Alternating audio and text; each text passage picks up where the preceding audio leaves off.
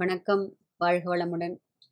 என்னிலும் உங்களிலும் லோகம் முழுதும் வியாபித்திருக்கும் அம்பாளின் பொற்பாத கமலங்களை நமஸ்கரித்து ஒரு அதி சிறப்பு வாய்ந்த ஒரு அந்தாதியை பார்க்க போகிறோம் இதில் அபிராம்பட்டர் என்ன சொல்கிறாருன்னா எனக்கு ஒன்றை தவிர வேற யாரோடையும் உறவே தேவையில்லைன்றார். அந்த அளவிற்கு அம்பாளுடைய பரிபூரண அனுகிரகத்தில் அவளுடைய திருக்காட்சியை கண்டதினால் எழுதிய பாடல் இது. ரொம்ப அனுபவித்து அவரும் எழுதியிருக்கார். நாமளும் அனுபவித்து அதை படித்து கேட்டு உணர்ந்து அனுபவிப்போம். சரியா? விழிக்கே அருளுண்டு அபிராமவல்லிக்கு வேதம் சொன்ன வழிக்கே வழிபட நெஞ்சுண்டு எமக்கு அவ்வழி கிடக்க பழிக்கே உழன்று வெம் பாவங்களே செய்து பாழ்நரக குழிக்கே அழுந்தும் கயவர்தம்மோடு என்ன கூட்டு இனியே? அப்படின்ட்டார். எழுபத்தி எட்டாவது அந்தாதியில் இறுதியில் நாம் என்ன அடுத்து பார்க்க போகும் அந்தாதி? ஒரு சிறப்பு வாய்ந்த அந்தாதின்னு சொன்னேன் இல்லையா? எவ்வளவு சிறப்பு வாய்ந்ததுன்னு இப்போ பார்க்கலாம். விழிக்கே அருளுண்டு அப்படின்னு பாடத் தொடங்குறார். அவ அவ அந்த பாட்டு பாடும்போது அவரை சுற்றி இருந்தவர்கள் முகத்திலெல்லாம் ஒரு கலவரம் ஒரு பயம் கலந்த ஒரு கலவரமான சூழ்நிலை. ஏன்னா கீழே நெருப்பு எரிஞ்சுருக்கு கயிறுகள் ஒவ்வொன்றா வெட்டப்பட்டு கொண்டிருக்கிறது. அது ஒரு மரணக்கட்டில் போல காண்பவருக்கு தோன்றுகிறது. அவருக்கோ அம்பாளோட ஒரு புஷ்ப புஷ்பத்தால் கட்டின ஒரு தா இது தாலாட்டு பாடுற கட்டில் மாதிரி அவர் அப்படியே அம்பாளை உபாசனை பண்ண பட்டிருக்கோ அதை ஒரு அம்பாள் மடியில் மடித்தொட்டில் கூட சொல்லலாம் இன்னும். அது மேலே இருக்கிற மாதிரி அவருக்கு தெரியறதான் பயம் இல்லை அமைதி சாந்தம். ஏன்னா இன்ப துன்பங்களால் பாதிக்கப்படாத மனநிலையில் அவர் அம்பாளை தரிசித்து கொண்டிருக்கிறார். பேரானந்த பெருவள்ளத்தில் அம்பாள் என்ன பண்ணுறா தன்னுடைய திருச்செவியில் உள்ள ஒரு தாடங்கத்தை ஏன்னா அம்பாள் அணிஞ்சுட்டு இருக்கிறது சூரிய சந்திரர்களை நம்ம பார்த்துட்டோம் இல்லையா? அப்போ அதுலேருந்து ஒரு தாடங்கத்தை எடுத்து அம்பாள் வீசுகிறாள். ஆஹா! ஒளி வெள்ளம் இருட்டு. இந்த இருட்டு கவும் அந்த முழு அமாவாசை அன்று ஒளி வெள்ளத்தில் மிதக்கின்றது வானம். அதை கண்டு மெய்மறந்து மெய்ப்புலமா மெய்ப்புலகமாகி அபிராம்பட்டர் அப்படியே கண்ணீர் உகுக்கிறாராம். அம்பாளோட தனிப்பெரும் கருணையை எண்ணி. ஏன்னா அவ அவ்வியாஜ கருணாமூர்த்தி. எந்த விதமான காரணமும் பிரதிபலனும் இல்லாமல் கருணை செய்யக்கூடியவள். அரசன் என்ன பண்றாரு? ஓடி வந்து அவரோட காலில் விழுந்து மன்னிப்பு கேட்கிறார் அபிராம் பட்ரோ அவர் என்ன சொல்றாரு? ஐயோ அரசே நீங்கள் எதுக்கு எங்க என் காலில் விழுந்து இது மன்னிப்பு கேட்கணும்? உங்களால தான் எனக்கு இப்பேற்பட்ட ஒரு அனுபூதி கிடைத்தது. அம்பாள் வந்து இந்த மாதிரி ஒரு கருணை புரிந்திருக்கிறதே இந்த மாதிரி ஒரு நிகழ்ச்சினால தானேன்னு சொல்லிட்டு அவர் அந்த அப்பவும் தன்னுடைய எளிமையாக அவர் அதை உரைக்கிறார். விழிக்கே அருளுண்டு. அம்பாளின் திருவிழிகள் என்ன பண்றது? மிக மிக சிரேஷ்டமானது உன்னதமானது சிறப்பானது. நாமெல்லாம் என்ன பண்றோம்? அவளோட கடைக்கண் பார்வை கிடைக்காதன்னு தான் ஏங்குறோம் இல்லையா? ஏன்னா முழு கண்ணால் கூட பார்க்க வேணாம். அது நம்மளால தாங்க முடியாதுன்னு தான் என்ன பண்ணுறோம் அதை உட்கொள்ள முடியாதுங்கிறது இல்லையா? அதனால தான் புராணங்கள்ல அந்த ஓர விழிப்பார்வை கடை விழிப்பார்வை அப்படிங்கிறது உலகை காக்கிறதுக்கே அது போருமா? அப்படின்னா நம்மளெல்லாம் பார்க்கறதுக்கு எவ்வளோ வேணும்? நம்ம இதுலேருந்து இருந்து இது கணக்கு பண்ணிக்கலாம். ஏன்னா அம்பாள் வந்து கண்மூடி கண் திறக்கிறதுக்குள்ள ஈரேழு பதினான்கு லோகங்களையும் படைத்து பின் திரோபாவம் செய்கின்றாள். லலிதா சாஸ்திரம் நம்ம சொல்றது இல்லையா? உண்மேஷ நிமிஷோத்பன்ன விபன்ன புவன்ன ஆவலிங்கிறது அப்போ அந்த பிரபஞ்ச ஜீவன்களை படைத்து காத்து ரட்சிப்பதற்காக என்னமோ அவருடைய அந்த கண்கள் எப்படி இருக்கு அந்த திருச்செவி வரை நீண்டு நிற்கிறது. தாமரை விழிகள். அதுவும் எப்போதும் சலித்து கொண்டிருக்குமா? அப்படி அப்படி கண்ணு கண்ணு இப்படி இப்படியே பார்த்துட்டே இருக்குமா? ஏன்னா தன்னுடைய படைப்பில் எல்லா ஜீவராசிகளும் சௌக்கியமாக இருக்காளா? அவளுக்கு ஏதாவது தேவைகள் இருக்கான்னு பார்த்துட்டே இருப்பாள். அவருடைய கடைவிழி பார்வைக்கு தான் முப்பத்தி முக்கோடி தேவர்களும் பிரம்மாவும் விஷ்ணுவும் சிவனும் எல்லாரும் தத்தம் தொழில்களை செய்வதற்கு அப்படியே அவளுடைய ஆக்ஞையை எதிர்பார்த்து காத்துட்டு இருக்காளாம். ராஜீவலோச்சனா மீனலோச்சனி ராஜீவ நயனா எல்லாம் பார்க்குறோம் இல்லையா? அம்பாளோட திருநாமங்கள் இதெல்லாம். கருணை ததும்பி வழியும் திருக்கண்கள். வேதம் சொன்ன வழிக்கே வழிபட நெஞ்சுண்டு. வேதம் என்பது என்ன சொல்றது? நாம் எப்படி வாழணுங்கிற நெறியை வந்து நமக்கு விளக்கி கூறுவது. இல்லையா?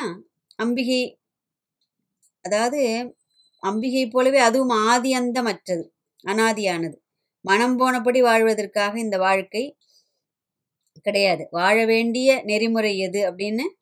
அதாவது எத்தனை ஆறு விதமான சமயங்கள்? சைவம் வைணவம் சாக்தம் கௌமாரம் காணாபத்தியம் சௌரம் அப்படின்னு ஆறு வகை சமயங்கள் இருந்தாலும் எல்லாவற்றுடைய ஆணிவேராக இருப்பது வேதம். அதைத்தான் என்ன சொல்றோம்? வைதிக மார்க்கம்னு சொல்றோம்.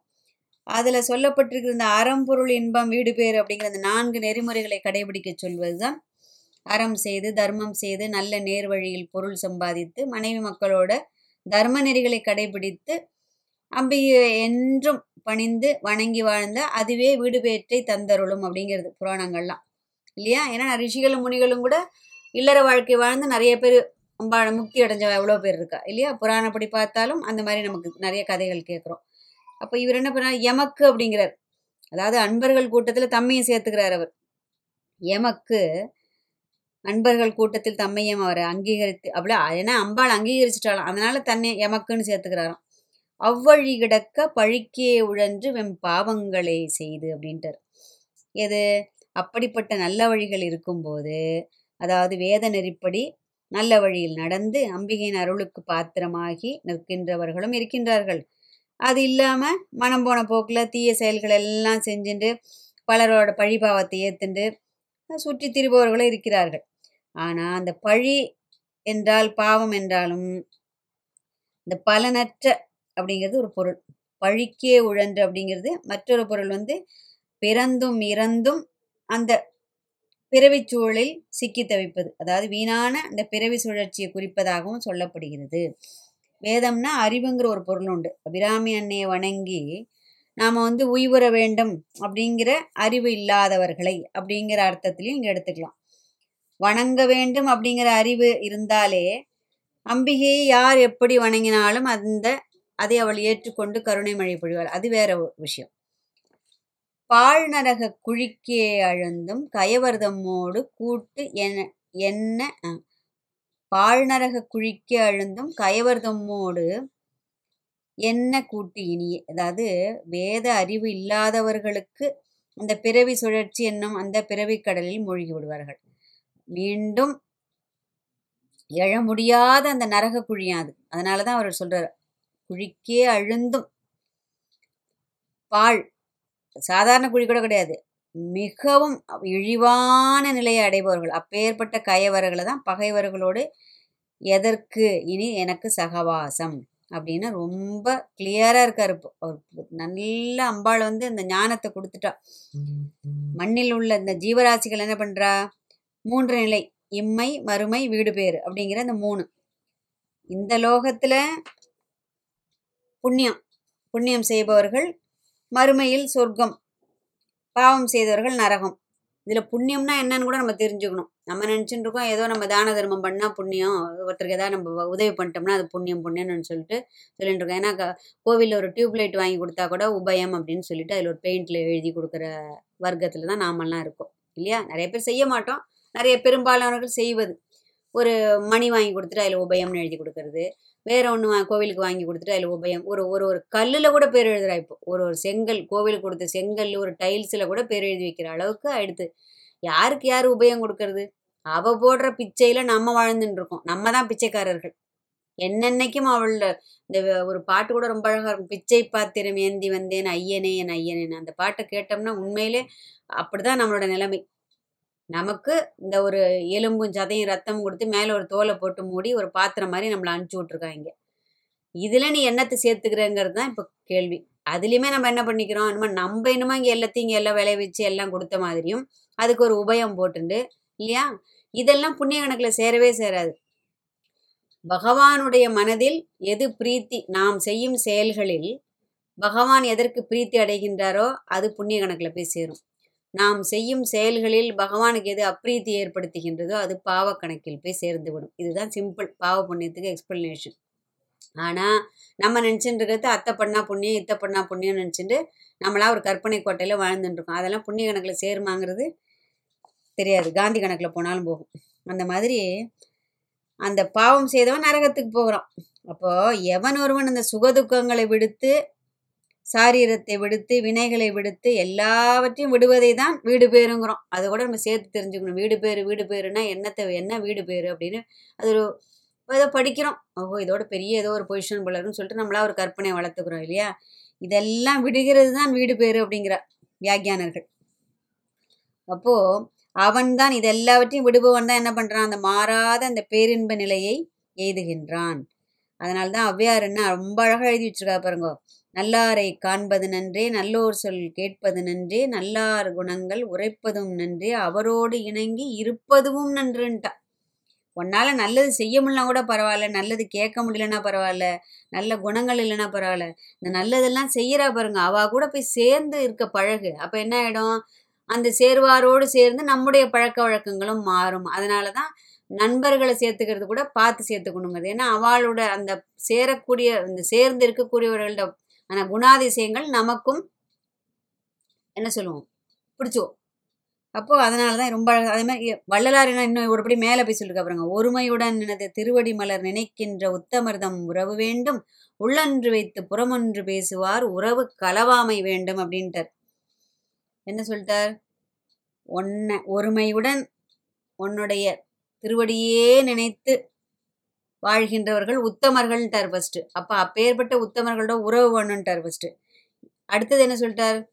உள்ள ஒன்று வச்சுட்டு வெளியில் அப்பா இவனை மாதிரி உண்டான்னு சொல்லிட்டு அப்படியே அந்த முகஸ்துதி பாடுறவர் அந்த அந்த குரூப் இருக்கு பாருங்க. அந்த மாதிரி குரூப்போட சேர்ந்துட்டு இல்லை நாலு பேர் நம்மளை வந்து ப்ரைஸ் பண்ணானா நமக்கு உடனே வந்து அவளை மட்டும் பிடிக்கும் அப்படிங்கிற ஒரு கேட்டகரி இருக்கு இல்லையா? அதெல்லாம் விட்டுட்டு உள்ளொன்று வைத்து புறமொன்று பேசுவார். எல்லாவரையும் சமநிலையில் ஒருபோல காணுகின்ற அப்படின்னு ஒரு அர்த்தம் இருக்கலாம்.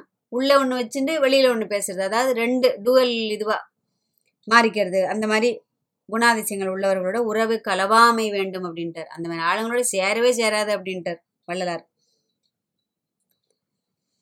இப்போ அபிராம்பட்டருக்கு அம்பாள் என்ன பண்றா? இதற்கு மேல் என் குழந்தைய சோதிக்க கூடாது. அவன் என் பேர்ல இருக்கிற பக்தியில என் பேர்ல இருக்கிற ஒரு என்ன சொல்ற ஏகாக்கிர சிந்தையில அவன் என்ன சொல்லிட்டான்? இன்னைக்கு அமாவாசைய பௌர்ணமின்னு சொல்லிட்டான் அந்த பக்தனுடைய வாக்கை பொய்யாக்க கூடாது. பொய்யாக்கினா என்னாச்சு? அவரு நிறைய அந்த இதுல சொல்லிட்டாரு. நான் எனக்கு ஒன்றும் பிரச்சனையே இல்லை. அவன் அரசன் எனக்கு மரண தண்டனை கொடுக்க போறான். எனக்கு சிரச்சேதமும் என்ன வேணா தீயில வச்சு எரிக்க என்ன வேணா பண்ணிட்டு போட்டோம். நாளைக்கு இந்த உலகம் ஒன்றை பழி சொல்லும். சரியா? அதுக்காக நீ என்ன பண்ணணுமோ நீ பண்ணிக்கோ. அப்போ அதுதான் சரணாகதி.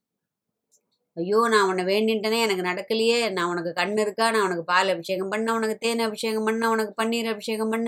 இப்படி என்னை கை விட்டுட்டியே என்னை இப்படி புலம்ப விட்டுட்டியே என்னை இப்போ பாரு தீயில இப்போ இப்போ இது ப- ஒரு ஒரு கயிறா அறுத்துன்னு இருக்கா? நான் விழுந்து சாக ஏதாவது புலம்பினாரா? ஒன்றும் கிடையாது. விட்டுட்டாரு. அவளுக்கு தெரியும் அவள் என்ன காப்பாற்றுவா அவ்வளோதான் அவள் காப்பாத்துறாளோ இல்லையோ இந்த சொன்ன சொல்லல் ஏன்னா சொல்ல வச்சதே அவள் தான் இல்லையா? அவருக்கு அதில் தான் அசைக்க முடியாத நம்பிக்கை இருந்தது. நம்மளா என்ன பண்ணுவோம் அப்பா உள்ள எனக்கு அப்படியே ஒரு ஒளியா தெரிஞ்சுதா? அப்பா நான் இப்படி சொல்லிட்டேன் பாரு. ராஜாவா இருந்தாலும் நான் பயப்படல. நான் அப்படியே பாரு எவ்வளவு தைரியமா நான் சொல்லிட்டேன் பாரு. நான் சொல்றது கிடையாது இல்லை நான் நன்கிறது அடிபட்டு போச்சு. அம்பாள் உள்ளிருந்து அவளே சொல்ல வைத்தால் அதனால் அவளுடைய வாக்கை அவளே நிறைவேற்றுவாள் அப்படிங்கிறதுல அசைக்க முடியாத ஒரு நம்பிக்கை இருந்தது. அதனால அம்பாள் என்ன பண்ணிட்டா சொல்ல வைத்ததும் அவள்தான் நடத்தி காட்டியதும் அவள்தான். ரொம்ப அற்புதமான அந்தாதி. நாமும் நல்லவர்களோடு கூட்டு சேர்ந்து நல்லதையே கேட்டு நல்ல வழியில் நடந்து அதாவது தர்மத்தில் அற வழியில் நடக்கிறதுங்கிறது இந்த காலகட்டத்தில் கலியில் கொஞ்சம் கஷ்டம்தாங்கிறது புராணங்களே சொல்கிறது இருந்தாலும் முடிஞ்ச அளவிற்கு எவ்வளவு நம்மளால் கடைபிடிக்க முடியுமோ அந்த அளவிற்கு நடந்தால் நடந்து அம்பாளோட அந்த கடைவிழி பார்வை இல்லையா? நம்முடைய அந்த அகத்தில் வந்து அந்த மண்டி கிடக்கும் அந்த ஒரு இந்த சொல்லுவோம் அந்தகாரம்னு சொல்லுவோம் இல்லையா? அந்த இருட்டு. அதை போக்கிட நமக்கும் ஒரு அந்த நிலவு அந்த நிலவுலேருந்து ஒரு துளி. அம்பாள் இந்த தாடங்க நிலவை கொடுத்தா இல்லையா அவருக்கு? அதுலேருந்து ஒரு துளி கொஞ்சோண்டு. இதெல்லாம் கொஞ்சம் பேராசை தான் இல்லையா? கேட்கும்போது ஒருவேளை உங்களுக்கு நீங்கள் நீங்கள் கேட்குறவாளுக்கும் தோணும். ஐயோ இது என்னடா பைத்தியம் மாதிரி புலமேன்னு கிடக்கு அப்படின்னு சொல்லிட்டு. என்ன பண்ணுறது நம்மளும் இந்த மாதிரி அந்த இந்த மகான்களை பார்த்து நமக்கும் இந்த மாதிரி ஒரு அந்த அனுபூதியில் ஒரு ஒரே ஒரு துளியாவது நமக்கும் ஏற்படாதா அப்படிங்கிற ஒரு ஆசையில் ஒரு கொஞ்சம் பேராசை தான். அவ ஒருத்திக்கிட்ட தான் நம்மளால் இதை கேட்கவும் முடியும் இல்லையா? அப்போ அதனால் என்ன பண்ணுறோம் ஒரு அப்ளிகேஷனை போட்டு வைக்கிறோம். போட்டுட்டு இந்த கடைவிழி பார்வையும் அந்த அந்த நிலவின் குளிர்ச்சியையும் நமக்கும் துளி தந்தருள வேண்டும் அப்படிங்கிற ஒரு உயரிய பிரார்த்தனையோடு வாழ்க வையகம் வாழ்க வளமுடன். எண்பதாவது அந்தாதியில் அம்பிகையோட கருணைக்கு பாத்திரமான அந்த அதிசய தருணத்தை பற்றி சொல்கிறார் பார்ப்போம்